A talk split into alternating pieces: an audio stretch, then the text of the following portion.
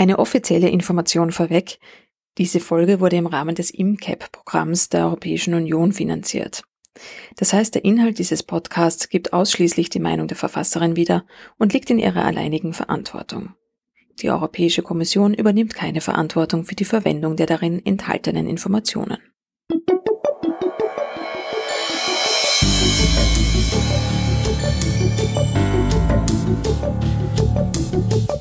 Gemeinsam besser. Österreichs Umweltpioniere und Pionierinnen im Gespräch mit Eva Gensdorfer über ihre Visionen und Geschichten von heute für das Leben von morgen.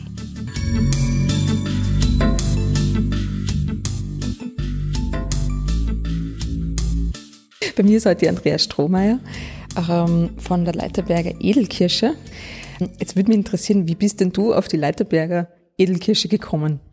Ja, eigentlich ist das Ganze mit meiner Mutter entstanden. Meine Mutter ist vor 15 Jahren, glaube ich, also so die Zeitangaben weiß ich jetzt nicht mehr so genau, das war alles irgendwie schwimmend. Sie geht halt gern spazieren und sie interessiert sich halt auch für die Natur, und ihr ist halt dann auch aufgefallen, dass die Kirschbäume immer weniger werden in der ganzen Umgebung. Und und dann hat sie einen Verein gegründet in Donnerskirchen zum Erhalt der alten Kirschensorten in unserer Region.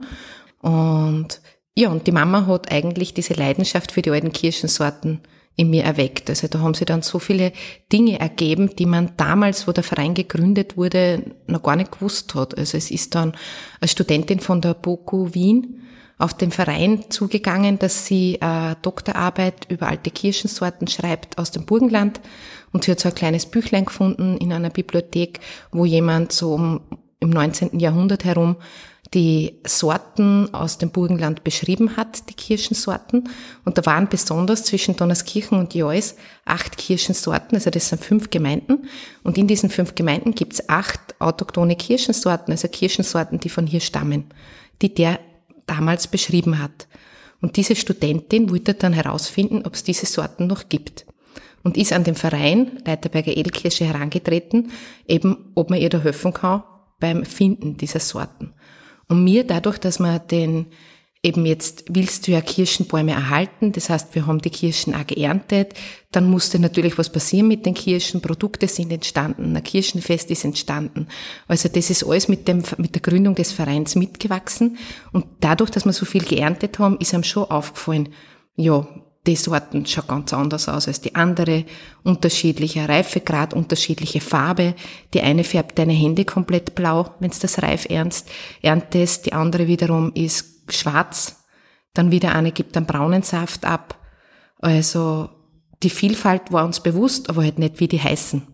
Und dann gibt's halt auch so veralte Leute aus der Region, die sagen, na klar, das ist die Burbecker Braune. Also so, das Wissen war irgendwie schon vorhanden, aber halt nicht der botanische Name und was genau zeichnet die Kirsche aus. Und diese Studentin von der BOKU hat uns alle 8 Sorten wieder gefunden und genau niedergeschrieben und auch die Besonderheiten dieser Sorten. Dann haben wir geschaut, dass wir diese Bäume wieder veredeln, wieder bepflanzen mit den Gemeinden. Also mit diesen 5 Gemeinden gemeinsam wurden dann Sortenerhaltungsgärten bepflanzt. Und ich war damals berufstätig in Wien und bei diesem Projekt quasi privat einfach dabei. Also die Mama hat ständig irgendwo eine Hilfe gebraucht, vor allem beim Kirschenmarkt damals, beim Verkauf am Stand oder beim Einkochen. Und das hat mir eigentlich immer Spaß gemacht. Dann habe ich diese wissenschaftlichen Arbeiten mitgekriegt von der Studentin damals, und das hat mir einfach alles taugt. Und irgendwann kam dann die Idee, naja, eigentlich so in Wien und so, das taugt man immer mehr so, und was könnte ich denn tun? Und dieses Hobby hat schon meine ganze Freizeit auch mit eingenommen. Dort einmal auf einem Markt stehen, dann da einmal was Strudel backen und. Und dann haben wir gedacht, okay, ich probiere es, ob man das nicht im Vollerwerb machen kann. Und so ist das entstanden. Und ja, jetzt mache ich das 6 Jahre. Also 6 Jahre bin ich jetzt selbstständig damit und habe die Kirschengenussquelle gegründet. Meine Mutter ist die Obfrau vom Verein Leithaberger Edelkirsche, also den gibt's noch immer, auch mit mehreren Mitgliedern. Und sie hilft mir nach wie vor auch beim Einkochen. Aber jetzt haben sie halt die Rollen ein bisschen getauscht, jetzt hilft sie mir. Und sie ist ein bisschen mehr auch schon zurückgetreten von dem Ganzen und kümmert sich mehr um Vereinsangelegenheiten, wie eben auch Veranstaltungen vom Kirschen- und Genussmarkt und dass in der Region Kirschen-Events stattfinden, wie heuer der Kirschenzauber, wo man in allen 5 Gemeinden gibt's Kirschenveranstaltungen, also es wird so ein richtiger Veranstaltungsreigen rund um die Kirsche. Genau, und so ist es gewachsen. Wahnsinn, voll die spannende Geschichte, bin gerade ganz baff. Du hast mir im Vorgespräch verraten, dass du ja eigentlich aber keine Landwirtin bist, oder? Also wie kommt das? Also weil ich hätte gesagt, okay, du produzierst Kirschprodukte, na sicher bist du eine Bäuerin, aber das stimmt ja nicht ganz. Nein, das stimmt nicht ganz. Ich bin quasi ein grundloser Bauer, also ich habe keinen Eigengrundbesitz. Ich ernte die ungenutzten Kirschbäume in der Region. Also es gibt ja sehr viele Bäume, wo die Leute keine Zeit mehr haben oder keine Lust mehr haben, diese Kirschen zu ernten. Und die kontaktieren mich oder ich sie und dann hole ich mir die Kirschen und die Baumbesitzer kriegen von mir entweder Geld oder Kirschenprodukte für die Kirschen. So funktioniert das Ganze und es ist halt in Österreich so, wenn man keinen eigenen Grundbesitz hat, dann kann man keine landwirtschaftliche Betriebsnummer anmelden und ohne landwirtschaftliche Betriebsnummer ist man kein Landwirt. Und dann ist man auch nicht Teil der Landwirtschaftskammer. Das heißt, ich habe ein Gewerbe angemeldet bei der Wirtschaftskammer, Gewerbe für die Lebensmittelproduktion und Handel. Und ja, die Wirtschaftskammer glaubt, ich bin ein Bauer. Ich meine, die Rechnung schicken sie mir schon jetzt, ja, das vergessen sie nicht. Aber die Wirtschaftskammer glaubt, ich bin ein Bauer und die Landwirtschaftskammer auch. Also die laden mich gern ein bei so Direktvermarktungsveranstaltungen oder wenn die Kirschenernte beginnt und sie brauchen Fotos mit der Kirschen oder sowas, kommen sie gern vorbei. Aber eigentlich bin ich gar kein Landwirt. Ist ja total witzig irgendwie, aber anscheinend ist das nur eine Glaubensfrage, ne? Ja, und in Österreich ohne Traktor ist man sowieso kein Landwirt.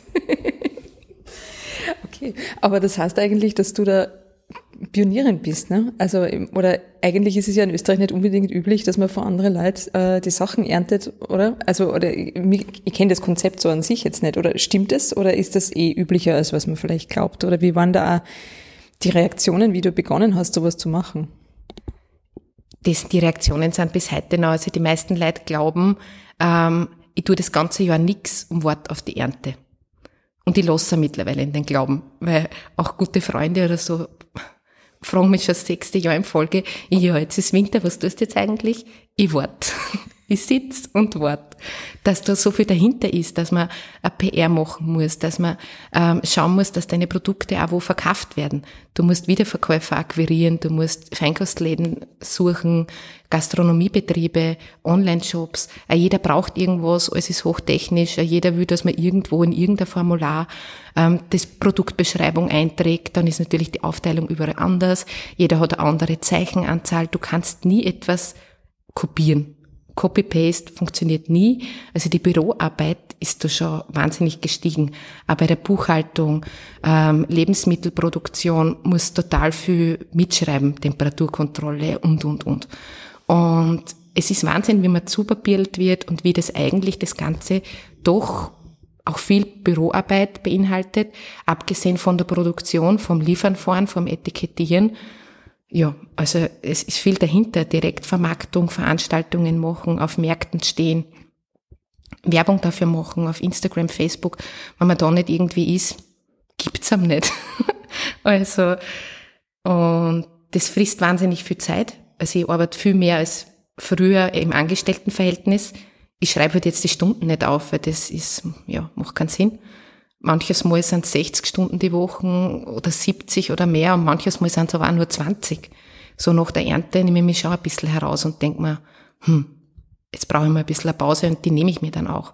Ob ich da Pionierin bin, würde ich jetzt nicht sagen. Also es gibt schon mehrere Konzepte von Lebensmittel retten. Also da gibt es in Wien zum Beispiel die Unverschwendet, die ja von Obstbauern das ungenutzte Obst quasi, was sie in einem Handel nicht verkaufen können, abnehmen. Und da gibt's noch mehrere so Konzepte, auch im kleineren Stil, genau. Ja, die haben wir ja schon einmal vom Mikrofon gehabt. Wobei, bist du auch von dem ausgegangen, dass du einfach eben nicht wolltest, dass Sachen verderben? Eigentlich kommt mir vor, kommt es ein bisschen von einer anderen Richtung, sondern eher so die Wertschätzung halt von dieser Obstsorte, oder? Also mir geht's schon mehr um die Wertschätzung. allgemein. Also auch, dass man, was ich total sinnlos finde, ist, und das gibt's nach wie vor, das erlebe ich auch jedes Jahr bei meiner Ernte, wir ernten ja auch in Privatgärten, wir ernten die Kirschen und die Besitzer sitzen mit den Kirschen vom Spar in einem Sackerl auf der Terrasse und essen das, während sie uns zuschauen beim Kirschenernten, weil die Kirschen vom Spar, die schmecken ihnen besser.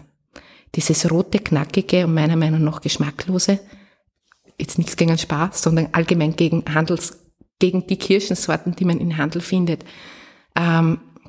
Die sind äußerst unreif, die Kirsche reift nicht nach, also die hat nicht die Fähigkeit wie ein Paradeiser, dass man stehen lässt und die wird dann roter und besser und süßer wie eine Banane.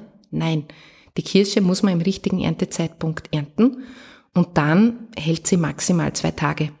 Daher ist das überhaupt kein Obst für den Handel. Und das muss man für den Handel mit diversen Dingen besprühen, damit es erstens glänzt und zweitens, damit es haltbar ist. Und ich verstehe es halt nicht, wenn man das Potenzial im eigenen Garten hat, warum man dann lieber was Gekauftes isst. Verstehe absolut nicht. Und für keinen Obstbaum oder Gemüsegarten ist es gut, dass man das einfach fallen lässt. Und das ist halt für mich etwas, was ich sehr schade finde, dass man so viele Dinge dann verschwendet. Um das geht's mir eigentlich. Also ich hasse es auch bei mir selbst, wenn ich vom Kühlschrank was wegschmeißen muss. Es passiert leider ab und zu, das muss ich ehrlich zugeben, aber nervt mich total. Und genauso ist es eben auch mit den Kirschen, auch mit der Wertschätzung in der Region. Ich denke mal, also ich sehe es ja eher von touristischer Sicht her, weil ich halt eine Tourismusausbildung auch hinter mir habe. Jetzt nehmen wir mal her die Wachauer Marille. In der Wachau wird niemand auf die Idee kommen, einen Marillenbaum umzuschneiden. Und da gibt's immer einen Abnehmer für diese Marillen. Du musst eher den Baum beschützen, dass da nicht gestohlen werden. Und das ist auch mit den Jahren gewachsen. Und dort hat man halt nicht aufgehört, dass man dieses Obst wertschätzt. Und warum macht man das nicht in anderen Regionen? Bei uns gibt's halt viele Kirschenbäume, es gibt auch Marillen, Pfirsiche, es gibt alles. Aber die Kirsche hat eine Tradition. Die Gemeinde Jois hat zum Beispiel die Kirsche neben der Weintraube im Ortswappen drinnen. Und das symbolisiert so richtig, wie lange Kirsch- und Weinbau schon gemeinsam betrieben wird. Also das ist nicht nur erst seit gestern. Seit 55 Jahren, glaube ich, oder länger, weniger, so genau weiß ich es nicht, gibt es in Donnerskirchen den Kirschencocktail. Das ist eine Riesenparty, die gibt es schon ewig. Da haben sie so viele Leute kennengelernt und auch wieder geschieden. Also das ist auch eine Tradition. Kirschenkönigin wird dort immer gekürt. Das kommt nicht von irgendwoher. Oder wir haben eine Kirschblütenhalle in Breitenbrunn. Diese Namen, das sind historisch gewachsen. Und das ist eben, weil die Kirsche bei uns heimisch ist, gut wächst und eine Tradition auch hat.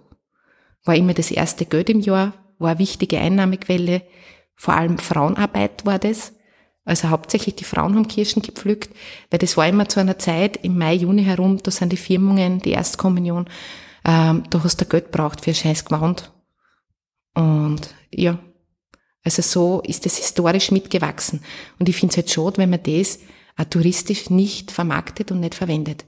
Und wenn Kinder von heute nicht mehr wissen, dass sie eigentlich in einer Kirschregion leben. Zu Besuch bei Österreichs Umweltpionieren und Pionierinnen. Visionen und Geschichten von heute für das Leben von morgen. Menschen, die für das Schöne kämpfen, im Gespräch über Lösungen, die bewegen. Hast du unseren Podcast bereits abonniert? Besuche www.global2000.at/podcast. Wie kommt es deiner Meinung nach dazu, dass das diese Wertschätzung so verloren gegangen ist oder überhaupt auch dieser Bezug zu Lebensmitteln? Ja, die Berufswelt hat sich total verändert. Man muss jetzt, also vor allem im Burgenland ist es so, die meisten pendeln, stehen extrem früh auf, also so 5, halb 6 steht mein ganzer Freundeskreis auf, damit alle noch rechtzeitig nach Wien kommen. Und ja, dann bist du bis 6 am Abend im Büro, dann bist du um 7, halb 8 erst daheim, dann hast du vielleicht noch Kinder, dann musst du kochen, dann hast du einen Haushalt, dann ist 9, dann ist 10, also irgendwie, du hast keine Zeit für die Natur, so blöd es klingt, du kommst nicht mehr raus. Du bist total in diesem Radl irgendwie, also gefangen, jetzt unter Anführungszeichen. Manche machen es auch gern, also so ist es auch wieder nicht. Aber man ist halt in diesem Rad drinnen und die wenigsten haben jetzt noch, ja und auch die wenigsten wohnen jetzt noch in einem Haus mit Garten, wo man etwas anbauen kann. Es entstehen auch am Land sehr viele Wohnungen. vor allem rund um den Neusiedler See kann man sich fast nur mehr eine Wohnung leisten. Und das trägt schon einiges dazu bei. Also wenn du keinen Garten mehr hast und nicht mehr mitkriegst, wann jetzt ein Baum blüht oder wann jetzt irgendwas reif ist und du eigentlich täglich nur in die Arbeit fährst, in dein Büro, wo du, wenn du rausschaust, auch noch alles zubetoniert ist, dann verlierst irgendwie den Kontakt zur Natur. Das, glaube ich, ist schon, trägt sehr viel dazu bei und das ist auch der Grund, warum viele Einheimische gar nicht wissen, wann was reif ist. Wir haben jetzt, was haben wir? Anfang Mai. Und ich hatte gestern ungelogen 3 SMS, aber für Leute, die in der Umgebung wohnen, kann man bei dir jetzt schon Kirschen kaufen? Nein, kann man nicht. Kann man nirgends. Am Großgrünmarkt vielleicht, sind aus der Türkei oder von weiß ich nicht wo. Aber schau raus aus dem Fenster, geh ein bisschen spazieren und dann siehst du, dass das noch nicht möglich ist. Aber diesen Bezug, den verliert man dann so leicht, wenn man immer wieder einfach nur arbeiten fährt und so in dem Alltag hineinlebt und vielleicht weniger für die Natur ist. Ich meine, nicht jeder geht joggen und Radl fahren in seinem Hobby. Da kriegt man es vielleicht mit. Was ich mir vorstellen könnte, ist, warum das halt auch viel machen, ist, vielleicht sind es auch finanzielle Gründe. Darf ich fragen, wie kannst du davon leben oder wie schaut das aus? Brauchst du ein Zusatzeinkommen oder wie gestaltet sich das jetzt grob gesagt einfach bei dir? Also ich tue mich quasi immer ein bisschen neu erfinden, manche Dinge, die dazukommen. Also jetzt zum Beispiel habe ich mit den Volksschulklassen eine Kinderführung entwickelt, die als Unterrichtseinheit gilt, also nicht als Exkursion.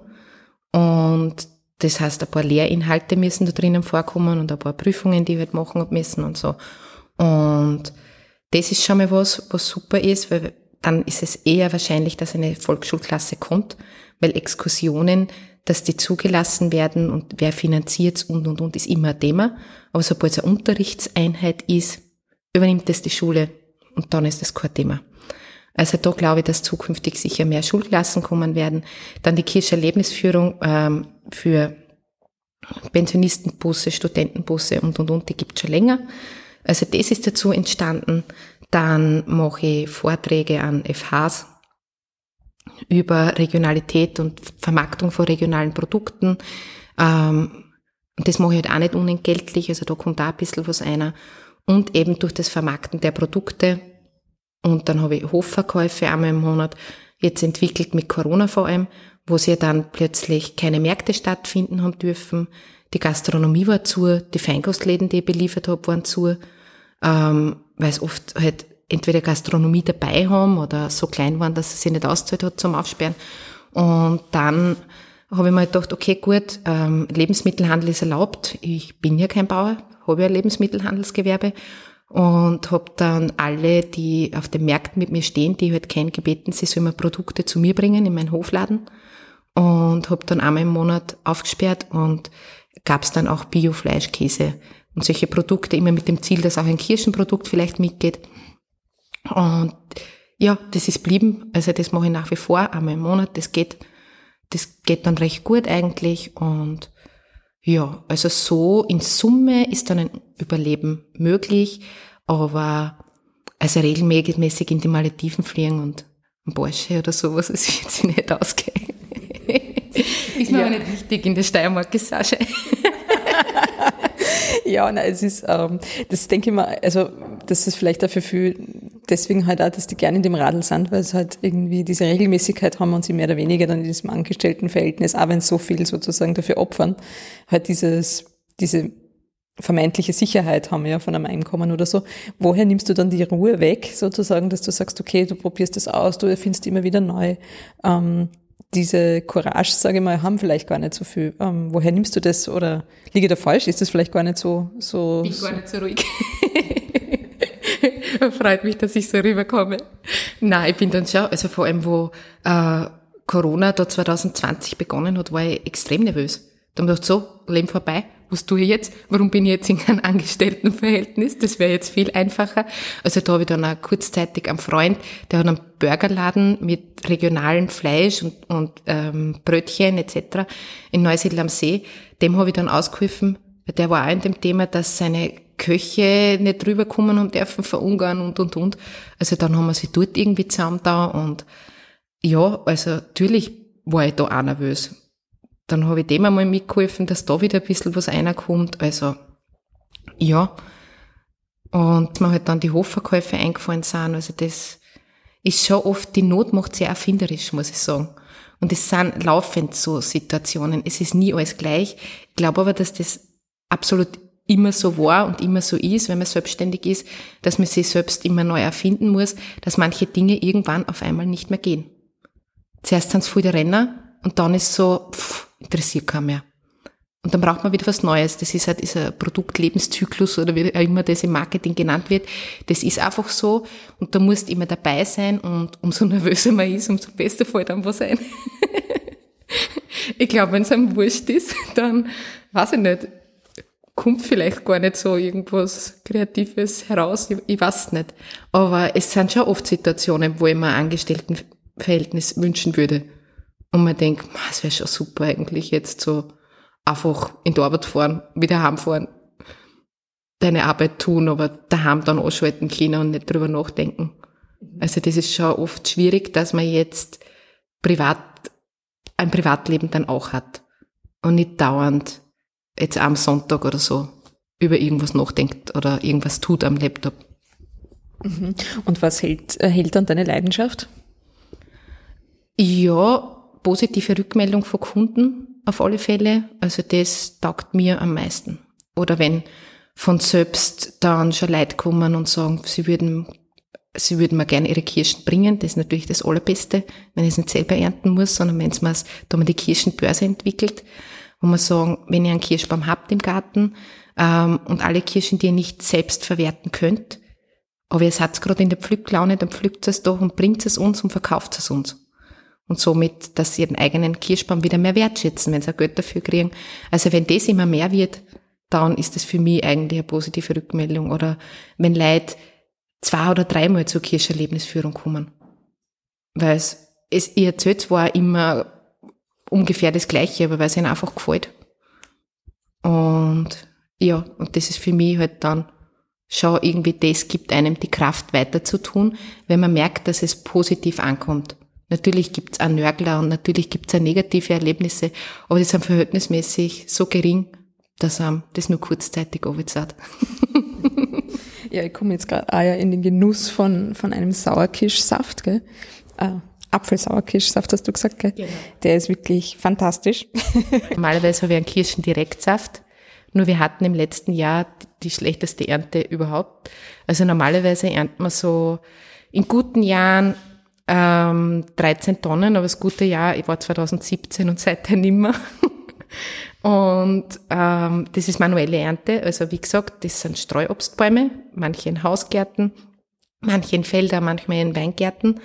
Das ist viel schwieriger, Leiter aufstellen, raufkraxeln quasi und Kirschen pflücken und ja, bis man da 13 Tonnen benannt hat, erntet man einiges, das war 2017, aber seither haben wir entweder Frost oder Corona oder irgendwas anderes, weil bei Corona war so das Thema, dass ich mich nicht traut habe, viel zu ernten, weil ich gewusst habe, will die Produkte überhaupt noch wer, wie geht's weiter?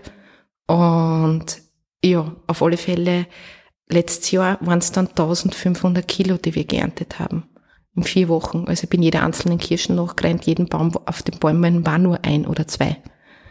Und das hat mir aber schon ein alter Bauer gesagt, der ist 90 Jahre alt und hat zu mir gesagt, Andrea, weißt immer in die 1er Jahr hast du ein schlechtes Jahr.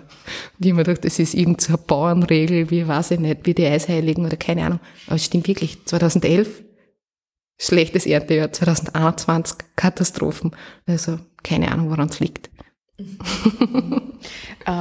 Hast du irgendwie eine Möglichkeit, über die EU auch Förderungen zu beziehen? Oder wie fühlst du dich da praktisch so versorgt?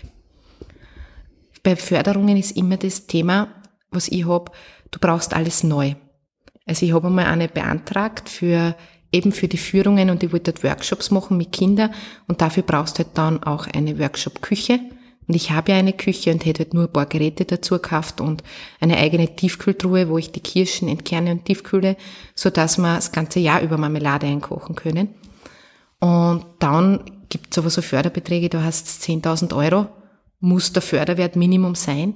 Nur die Dinge, die ich gekauft hätte, hätten im Neuwert maximal 2.500 Euro ausgemacht. Und ich habe es auch nicht eingesehen, warum ich die neu kaufen soll, weil ein Bekannter von mir hat da gerade genau diese Produkte verkauft, der einen Betrieb hat, und der hätte es viel, viel günstiger gekriegt.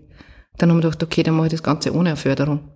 Weil warum soll ich jetzt unnötig dieses Projekt aufblasen, damit ich auf 10.000 Euro komme, damit ich dann eine Förderung kriege? Also, weiß ich nicht, bei mir vielleicht bei meiner Unternehmensgröße, dass ich bin ein Einzelunternehmen und sehr klein und kann nur meinen eigenen, mich selbst erhalten quasi. Also zur Erntezeit habe ich Erntehelfer, aber 3 Wochen im Jahr, davon können sie auch nicht leben. Und ja. Ja, du hast so viele spannende Sachen schon, finde ich, da rein verpackt. Ich hätte noch so viele zusätzliche Fragen, auch wie das in der Praxis ausschaut und so, aber wir sind ja mit unserer Sendezeit auch beschränkt.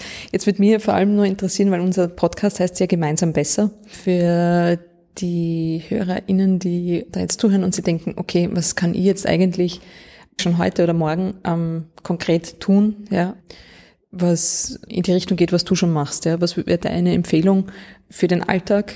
Was wäre wichtig, dass wir in deinem Sinne praktisch die Welt gemeinsam besser machen? Ja, die Wertschätzung der Lebensmittel. Also das wäre für mich eigentlich das Wichtigste. Wenn man einen Kirschenbaum hat, nicht runterfallen lassen, sich die Zeit nehmen, dass man es erntet. Und wenn es nur ein paar sind und nicht alle runterfallen, ist schon mal ein kleiner Beitrag dazu. Und ja, dass man auch wieder bewusster einkaufen geht. Dass man auf biologisch produzierte Lebensmittel zugreift. Ich sage mit Absicht biologisch produziert und nicht biozertifiziert, weil manche Bauern sind oft so klar, die können sich ein Biozertifikat gar nicht leisten oder haben es nicht notwendig, weil es sowieso meistens ausverkauft sind, dass man mehr auf Märkte besucht, Direktvermarktung etc. Also damit unterstützt man eben so kleinbäuerliche Betriebe oder kleingewerbliche Betriebe, wie es ich bin. Und ich denke schon, dass wir da alle ein bisschen was dazu beitragen, dass die Zukunft ein Stückchen nachhaltiger wird. Vielen Dank für das Gespräch. Gerne. Danke fürs Zuhören. Gemeinsam besser. Der Global 2000 Podcast mit und für visionäre Umweltpioniere und Pionierinnen. Für die Redaktion verabschiedet sich Eva Gensdorfer. Global 2000 sagt Danke. www.global2000.at/podcast